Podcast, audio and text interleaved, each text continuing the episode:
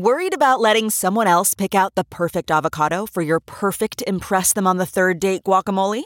Well, good thing Instacart shoppers are as picky as you are. They find ripe avocados like it's their guac on the line. They are milk expiration date detectives. They bag eggs like the 12 precious pieces of cargo they are. So let Instacart shoppers overthink your groceries so that you can overthink what you'll wear on that third date. Download the Instacart app today to get free delivery on your first three orders while supplies last. Minimum $10 per order. Additional terms apply. Okay, picture this. It's Friday afternoon when a thought hits you. I can spend another weekend doing the same old whatever, or I can hop into my all new Hyundai Santa Fe and hit the road. With available HTRAC, all wheel drive, and three row seating, my whole family can head deep into the wild. Conquer the weekend in the all-new Hyundai Santa Fe. Visit HyundaiUSA.com or call 562 for more details. Hyundai, there's joy in every journey.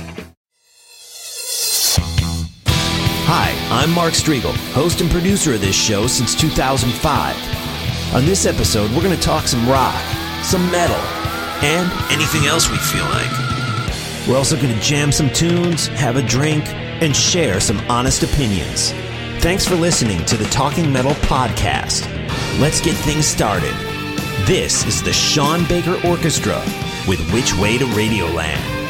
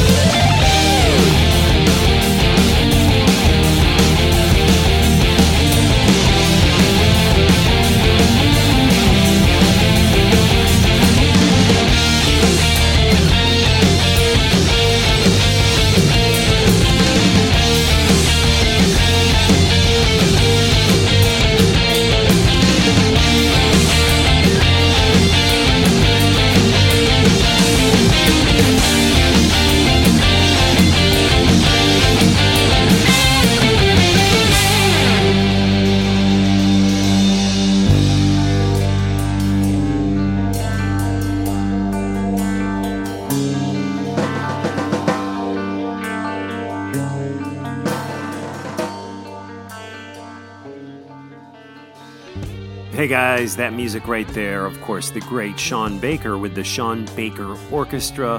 Which Way to Radioland is that song? And uh, Sean has just been so cool to us here at Talking Metal through the years, letting us play that song over and over and over and over again. And I never ever get sick of it, Sean. It's so good. As are all your other songs. So definitely uh, go on Spotify, go to iTunes, check out the Sean Baker Orchestra for great instrument, instrumental hard rock, Mo- mostly instrumental. There's there's some um, actually on that last record there was some vocals. So yeah, there you go, and we are back with another episode of the Talking Metal podcast. Big John Harte, the security guard for Iron Maiden and Kiss and Prince and did some work with Billy Idol. He is with us today, so stay tuned for that.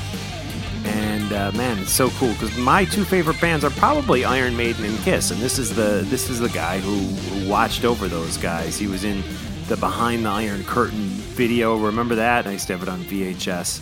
And uh, actually, you know, no, that's wrong. I had it on Betamax, man. Remember Betamax? Beta or VHS? What? Which were you? Which were you back in the day? Were you a Beta or VHS?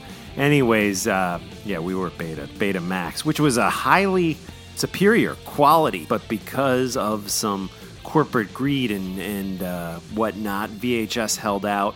That was that was what they decided to go with and, and market more aggressively than the Betamax, hence ha- causing the Betamax to de- de- definitely fold long before the VHS tape did.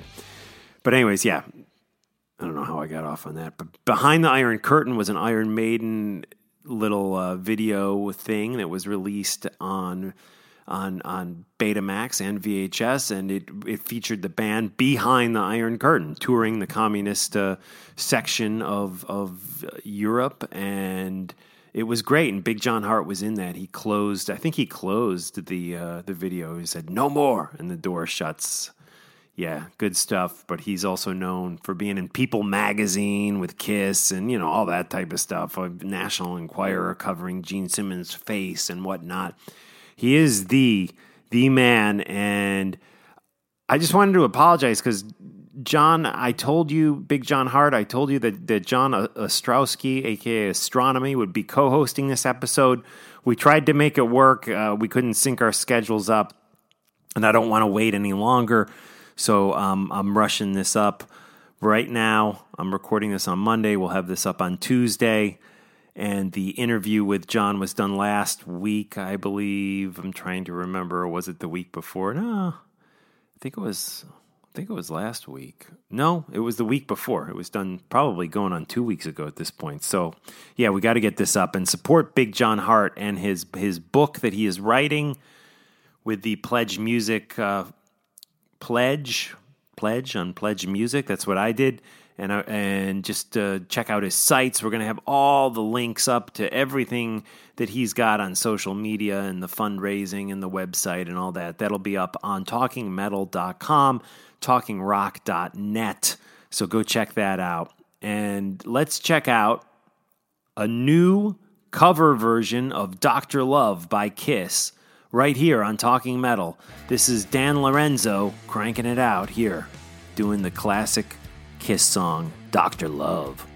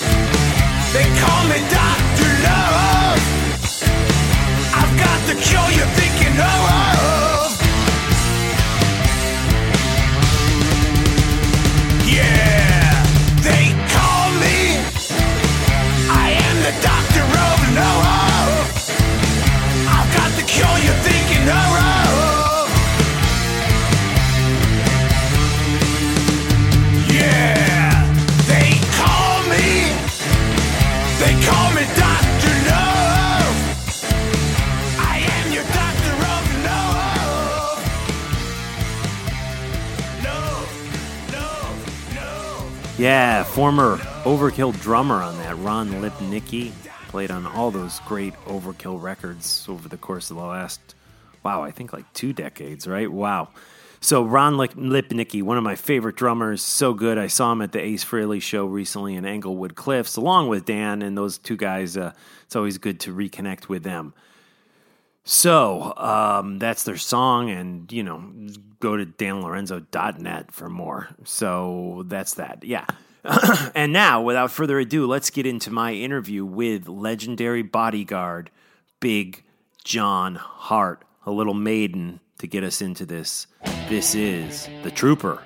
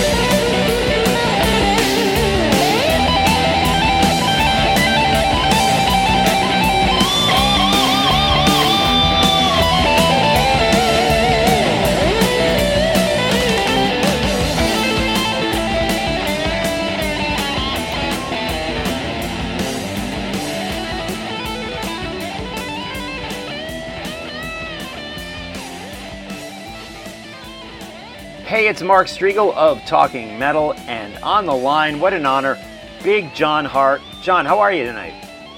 I'm good. How are you? Thanks for having me. Oh, you bet. It, it really is just so cool to talk to you because for years and years, we've been seeing your picture, whether it's, you know, with the guys in Iron Maiden or, or covering Paul Stanley's face before he gets out of a limo. And, uh, you know, so those are honestly my two favorite bands of all time. You know, Kiss was a band I discovered in my preteen years, and Maiden was the band of my teenage years. And you are the guy who was the uh, the protector of, of, of my idols. And I, I just wanted to talk to you about your amazing career and the book that you're writing about your life and, and your career. Why did you decide to write a book at, at this this point? Well, um, my friend and business partner, Steve Altman, he'd been asking me for years to, to write a book because we know we, we've been friends now for oh, at least 30 years. And we did some work together with Iron Maiden, and that's how we became fast friends. But um, we'd sit around and, you know, we, you know, like friends do, so drinking a beer and shooting the shit. Right. And I bring up these stories and recollections of being on the road with various people. And he said, You need to write a book. and you know he it stuck on him, and he, he tried to get me to do this now for quite some time, and um, I finally had to relent after my last uh, uh, bout with my heart because I no longer had excuses. The excuses Right. used to be I'm working, I don't have time. He came up to me after my uh, my uh, open heart surgery and said, "Well, now you have the time. You can't go to work anymore." Right. So it prompted me to do it. And, uh, you know, other people have said similar things to me about that. So I said, why not? You know, the, uh, the, the fans I know seem to be interested. And I mean, that's just a whole nother category for me. I, uh, I get it and I don't get it, uh, with the fans. And, uh, you know, it's quite humbling. It's quite flattering. But when it first started to happen, I genuinely didn't know how to react. Right. Now, now, when you say it first, when it first started to happen with the fans, you're referring to just the fact that, that you yourself, as the the bodyguard to celebrities, became a celebrity yourself to the fans. Is yeah, that, yeah, I'm sorry to explain that. Yeah, that's it. I remember even when I was working with the bands back in 1980 with Kiss in Australia, I had people there, you know, uh, asking me for my autograph, and I didn't know what to make of it. It was like, wait a minute, and I was explaining to them, I said, I'm not the band, I'm not, you know, I just work for them. Oh no, but we want your autograph too. It's okay, fine. It's a- it's Yeah, but it, it's kind of you feel awkward because Right. you don't know uh, their side of it or what they see. So it's kind of you know now I understand it more and I can appreciate it a whole lot more.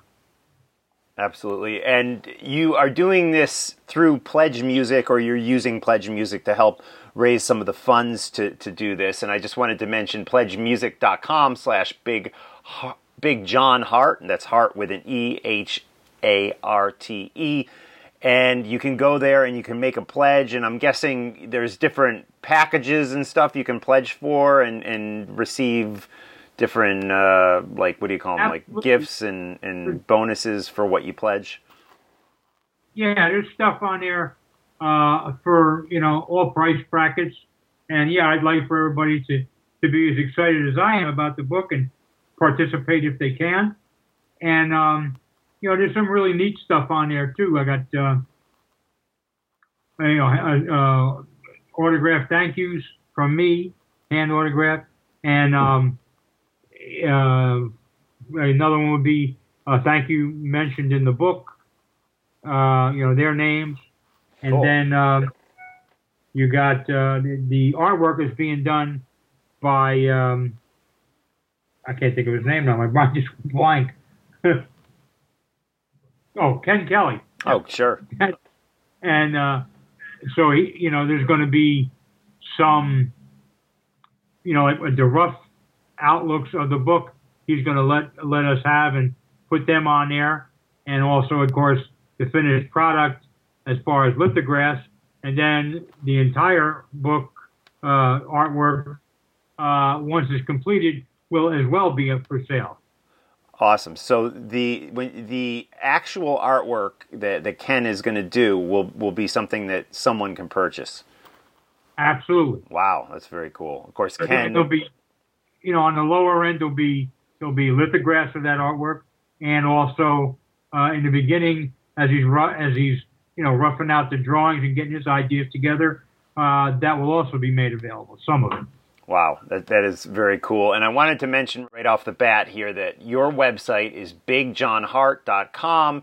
You're on Facebook, you're on Twitter at Big John, John Harte, and of course Instagram. We're going to have all these linked through today's show notes on talkingmetal.com and talkingrock.net.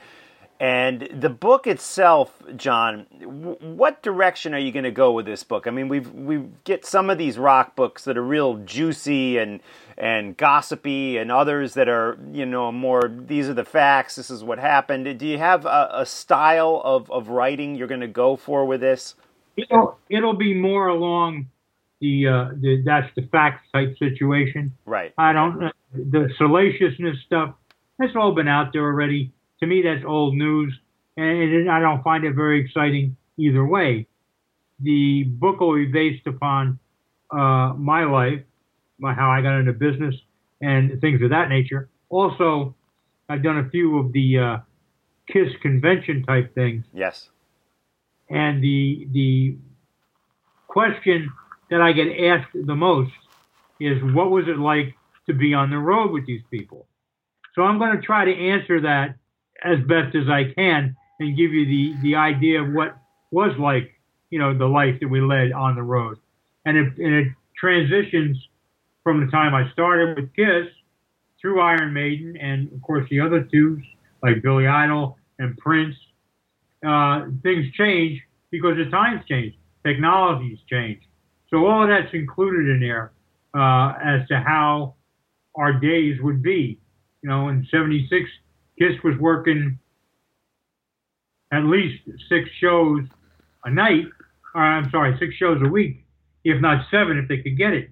So we worked all the time. There was not much time for any kind of uh, sitting back and relaxing, and that was our that was our uh, schedule for many months.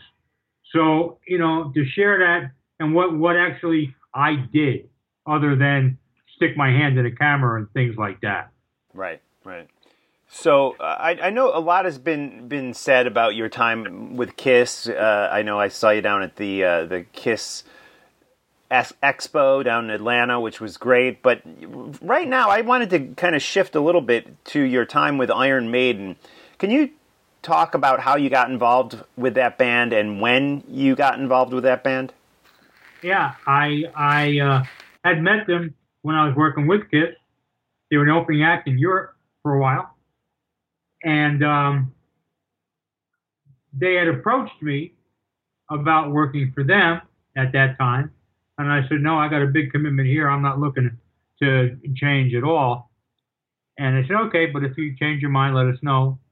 And then, you know, by '83, the Kiss organization had changed a lot and I was informed that there'll be no more full-time employment.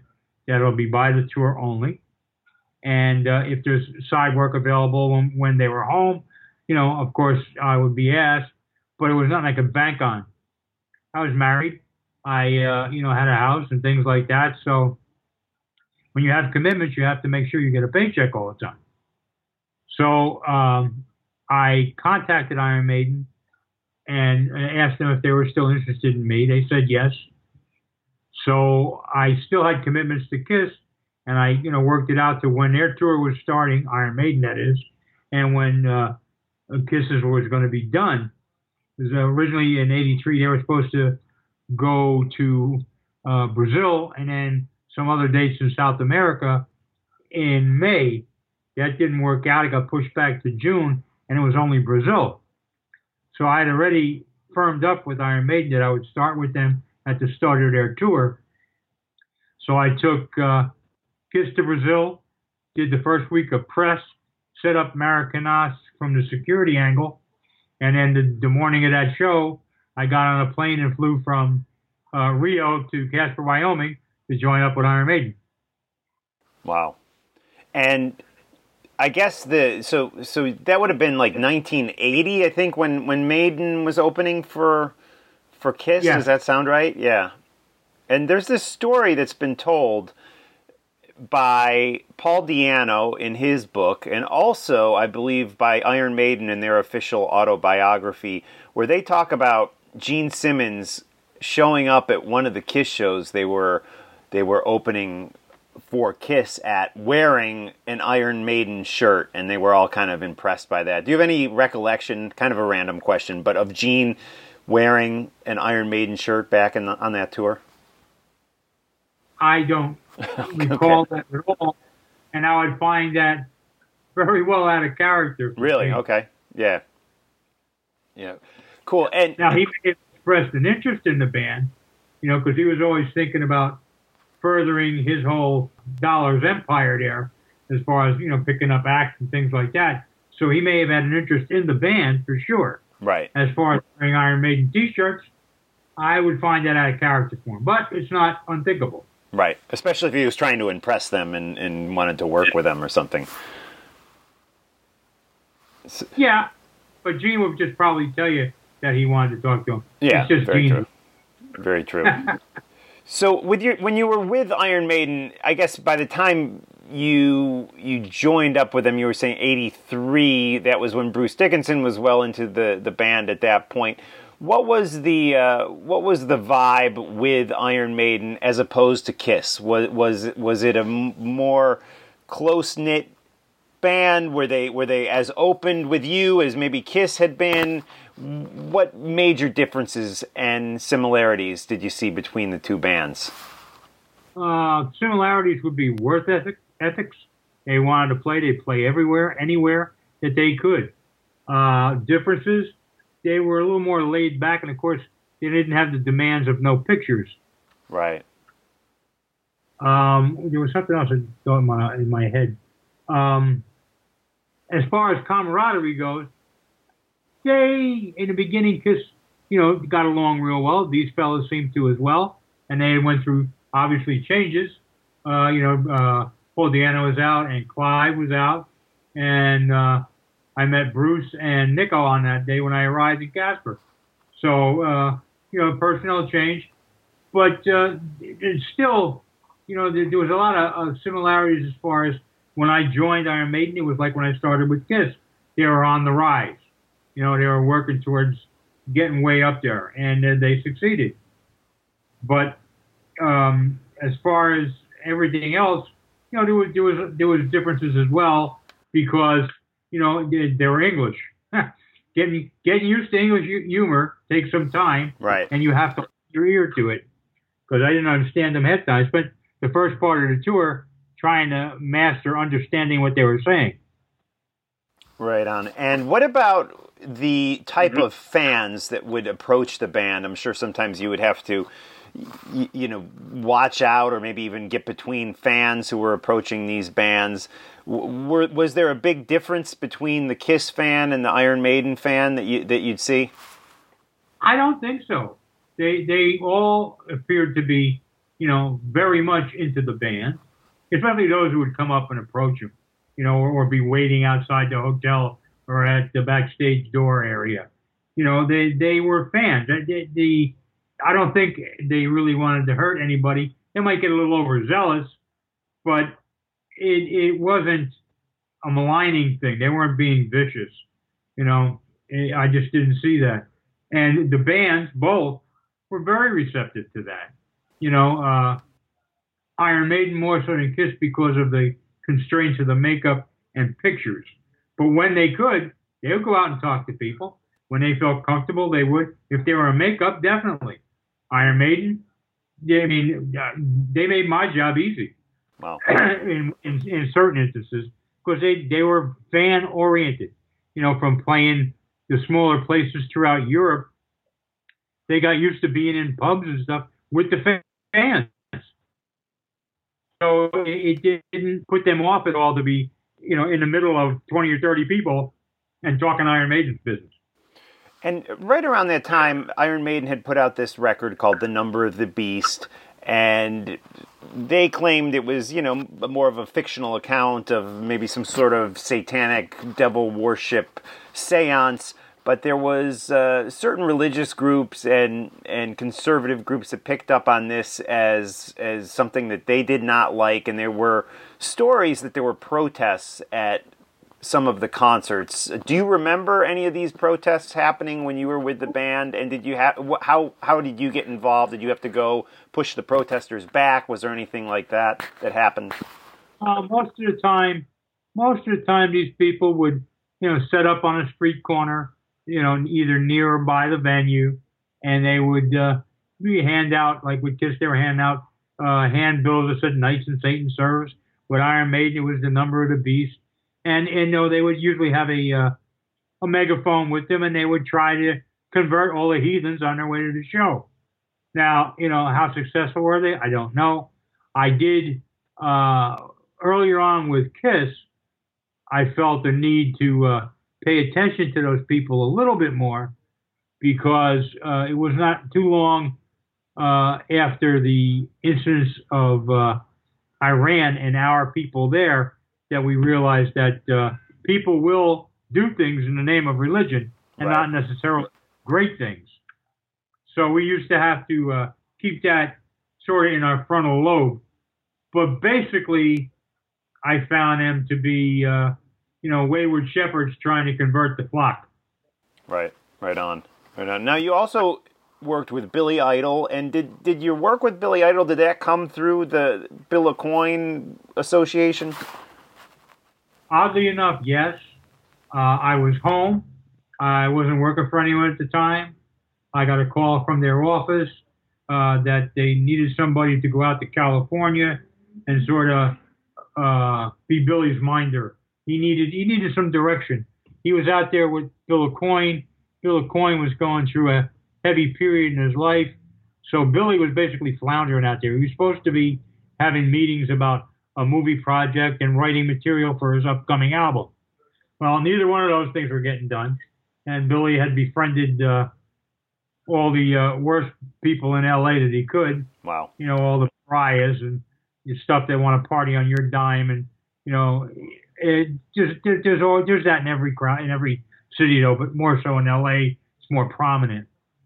So I went out there, and uh, basically my job description was to uh, convince him that he should come home and you know we you know pick up where he left off, writing and so forth. So it took me about a month of working with him to uh, get him to feel comfortable about everything, and I convinced him that you know he'd be, probably be better off to go home because the um, you know you would spend less money, you're in more familiar surroundings, and uh, you can get down to work. And that's what we did. And then I thought I was going to be done, but they kept me on for the duration of the album. And when it was over, then I was finished. Wow, wow. And Prince is another just major name that you worked with. What what year were you involved with Prince? Uh, '87 uh, for about three, four months, maybe maybe five. Uh, was the Love Sexy tour. Okay. I was hired to uh, provide venue security because they were going to Europe and doing outside venues, and they really wanted somebody just to to care for that situation, which I did, and I had experience with it.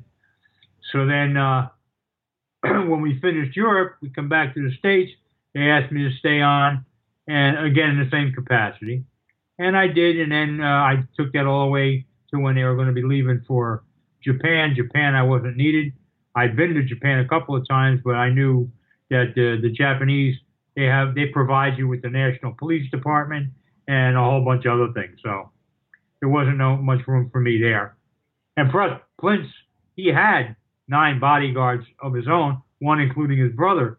So he was, you know, he was in good company. He wasn't he wasn't at a loss or anything.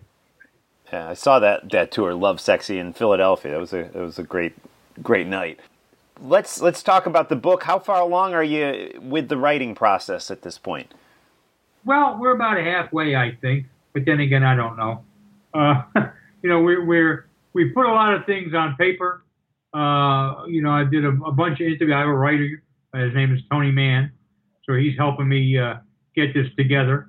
So we got a bunch of stuff there. We've done some interviews with some of the people that I have worked with, uh, some of the people that I worked for, some of the opening acts, uh, some of those some of those people. You know, just to get their input on on me and and uh, what they thought about the whole experience and you know different things that they encountered with me that uh, you probably wouldn't encounter with other people or on other tours. So I think it's going to be a good read. I think the fans are going to find it interesting. We've been putting together pictures from wherever I can find them, and my business partner Steve Altman can find them uh, that weren't released. Things, you know, there's, there's a lot of photo shoots that went on with Kiss uh, and Iron Maiden that, uh, you know, the focus obviously is the band. But every now and then I wind up in a picture, so that is not used. So I'm looking to find them so that there's an array of, of different looks for the fan to see. Gotcha, gotcha, cool. And was there training that was involved to be a bodyguard? Like, how do you become a bodyguard? I know it's probably a, a long answer, but the short version: how, how do you become a bodyguard? I'll try to shorten it up.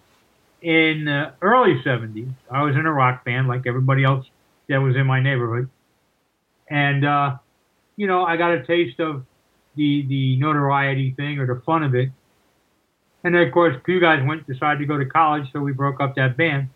And I decided at that point that I wanted to work in the industry because I had a better shot at doing that than becoming a successful bandmate. So I, you know, I, I started searching out ways to get involved. I was on a ticket line in '72 for an outdoor venue. Fella uh, hired me. There was a fight outside, and I was instrumental in breaking that up. Okay. So they approached me for a job. So I got to work security at that venue. They also had another venue in Passaic, New Jersey called the Capitol Theater. I started working there through the same people. And then from there, it blossomed out to, well, what am I going to do? How am I going to find my niche? And I would work everything. I'd work as a stagehand. I learned how to run spotlights. I did some some uh, uh, band work. Uh, you know, I worked for a Studio Instrumentals in New York. Learned how to, uh, you know, different things about instruments and some lighting and and and sound. So I, I had a, a fairly well-rounded understanding of what's going on. And then the fellow who had hired me for uh, the security venue went to work for Kiss, and he knew that I had expressed a desire to go on the road.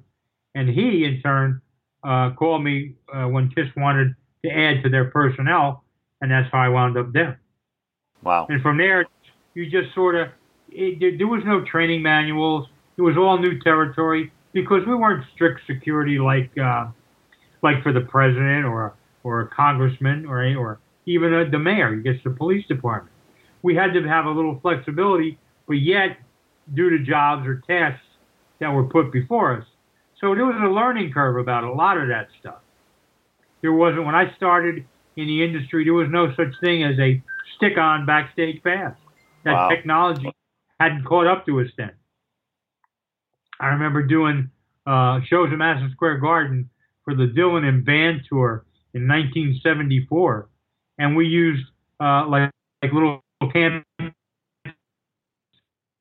tour 74 in different colors. We had one color for each night. Right. You wow. know, so all these things started to to be developed and come about find the best areas, the best things that are going to work.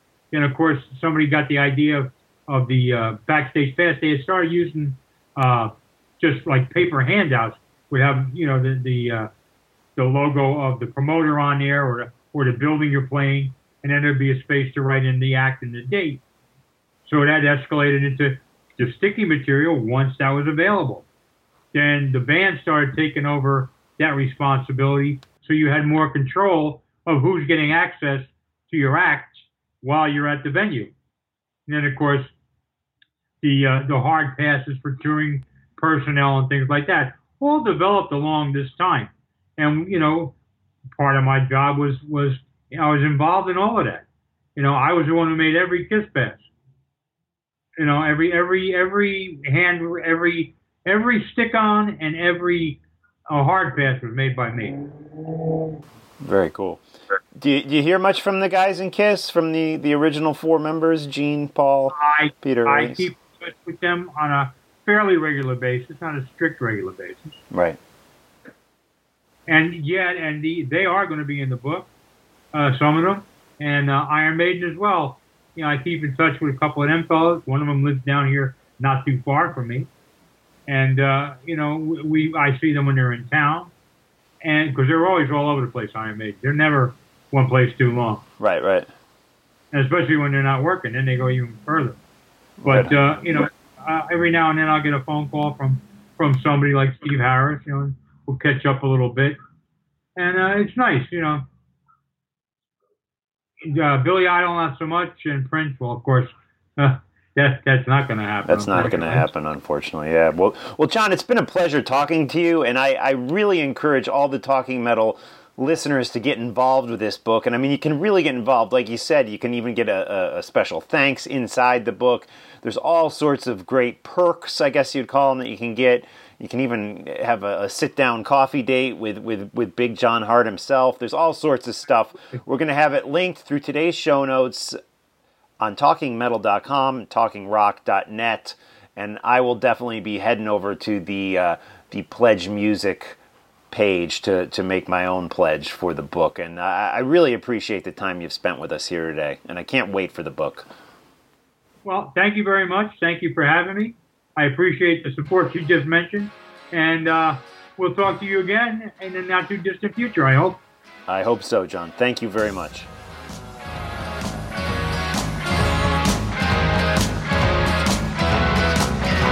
My love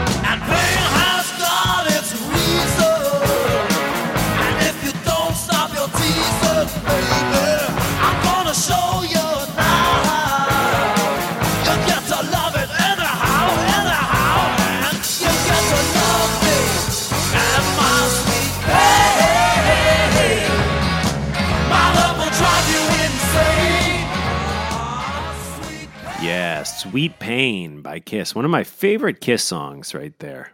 So good. Love it. Love Big John Harte. I want you guys to go support him. All right, that's probably going to do it for today's show. Remember to support me on Patreon. All the supporters there get a t shirt. And I did want to read actually a couple emails before I sign off here. Actually, first, you know what? Let's hear from this guy. Hey, Mark. This is Jerry from Long Island. Jerry. Didn't go anywhere. Just let's remind the uh, listeners here that we got three nor'easters in 10 days. Have been dealing with snow, wind, rain, floods, three different airport delays. Ran into Spike Lee at JFK. Crazy, crazy weather here. But I'm still here. And the pre Saxon show is this Saturday, St. Patty's Day, the Coliseum on Long Island. And I want you to play Sniper from Saxon and Rising from Ruins from Judas Priest. It's going to be a killer fucking night. See you, Mark. Jerry, thank you. And yeah, man, another snowstorm on the way, right? Wow, it's supposed to hit tom- tomorrow, I guess. Anyways, damn. Priest tonight for me, dude. Can't wait to see the great Priest, who I know you saw out in Long Island, and I know you requested two songs there. Let's uh you know what? Let's hit the Saxon one, and I'll try to get that Priest one on for you in, in the future. Here we go.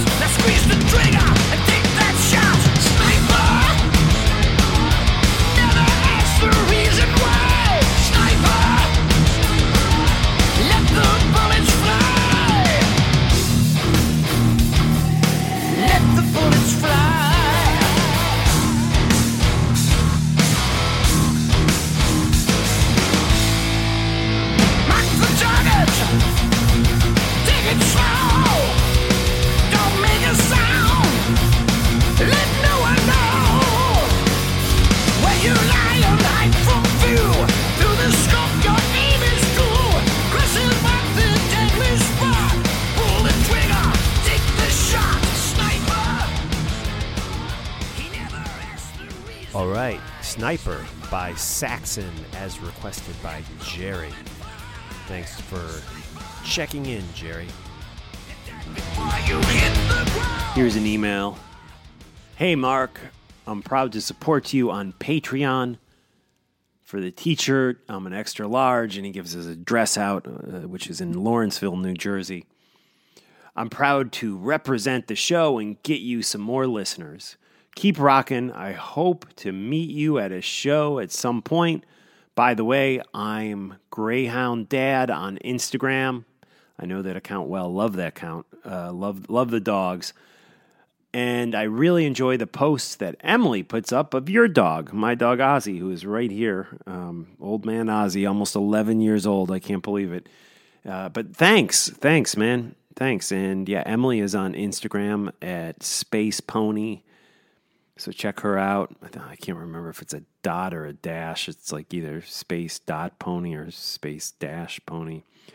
But yeah, check her out on Instagram. Mike Jones sent that email. Mike, thank you for your support. And the t shirt is on the way. I used to work in Lawrenceville and uh, lived in Pennington for a long time. Saw some great shows down in City Gardens. I don't know how long you've lived in Lawrenceville. Saw Paul Stanley down there, BulletBoys Warrant. Who else? Danzig, you know, the Ramones. So many great shows at City Gardens in Trenton, Trenton, New Jersey. And thank you for supporting us on Patreon, Mike. Uh, BJ sent me an email. Mark, I know it's a bit late, yet I'm a proud listener to your podcast, as is my 16 year old son, Brody. Been a hard rock metal fan since he was in his mama's womb at concerts. If you might have an extra medium shirt, he would wear it proudly with his concert shirts. He wears defiantly at Gould Ski Academy, where he attends school. That sounds awesome. I was just skiing this weekend up at Whiteface Mountain. Where where is that Gould Ski Academy? That's cool. He goes to school for skiing. That's awesome, man. Um, I'm just just like as I'm sitting here, just seeing where that is located. I think you're up in Maine, right, BJ? So let's see. Your son Brody goes to school. Yeah, in in Maine, it looks like Bethel, Maine. That's that's very cool. And Brody, uh, be safe when you're skiing.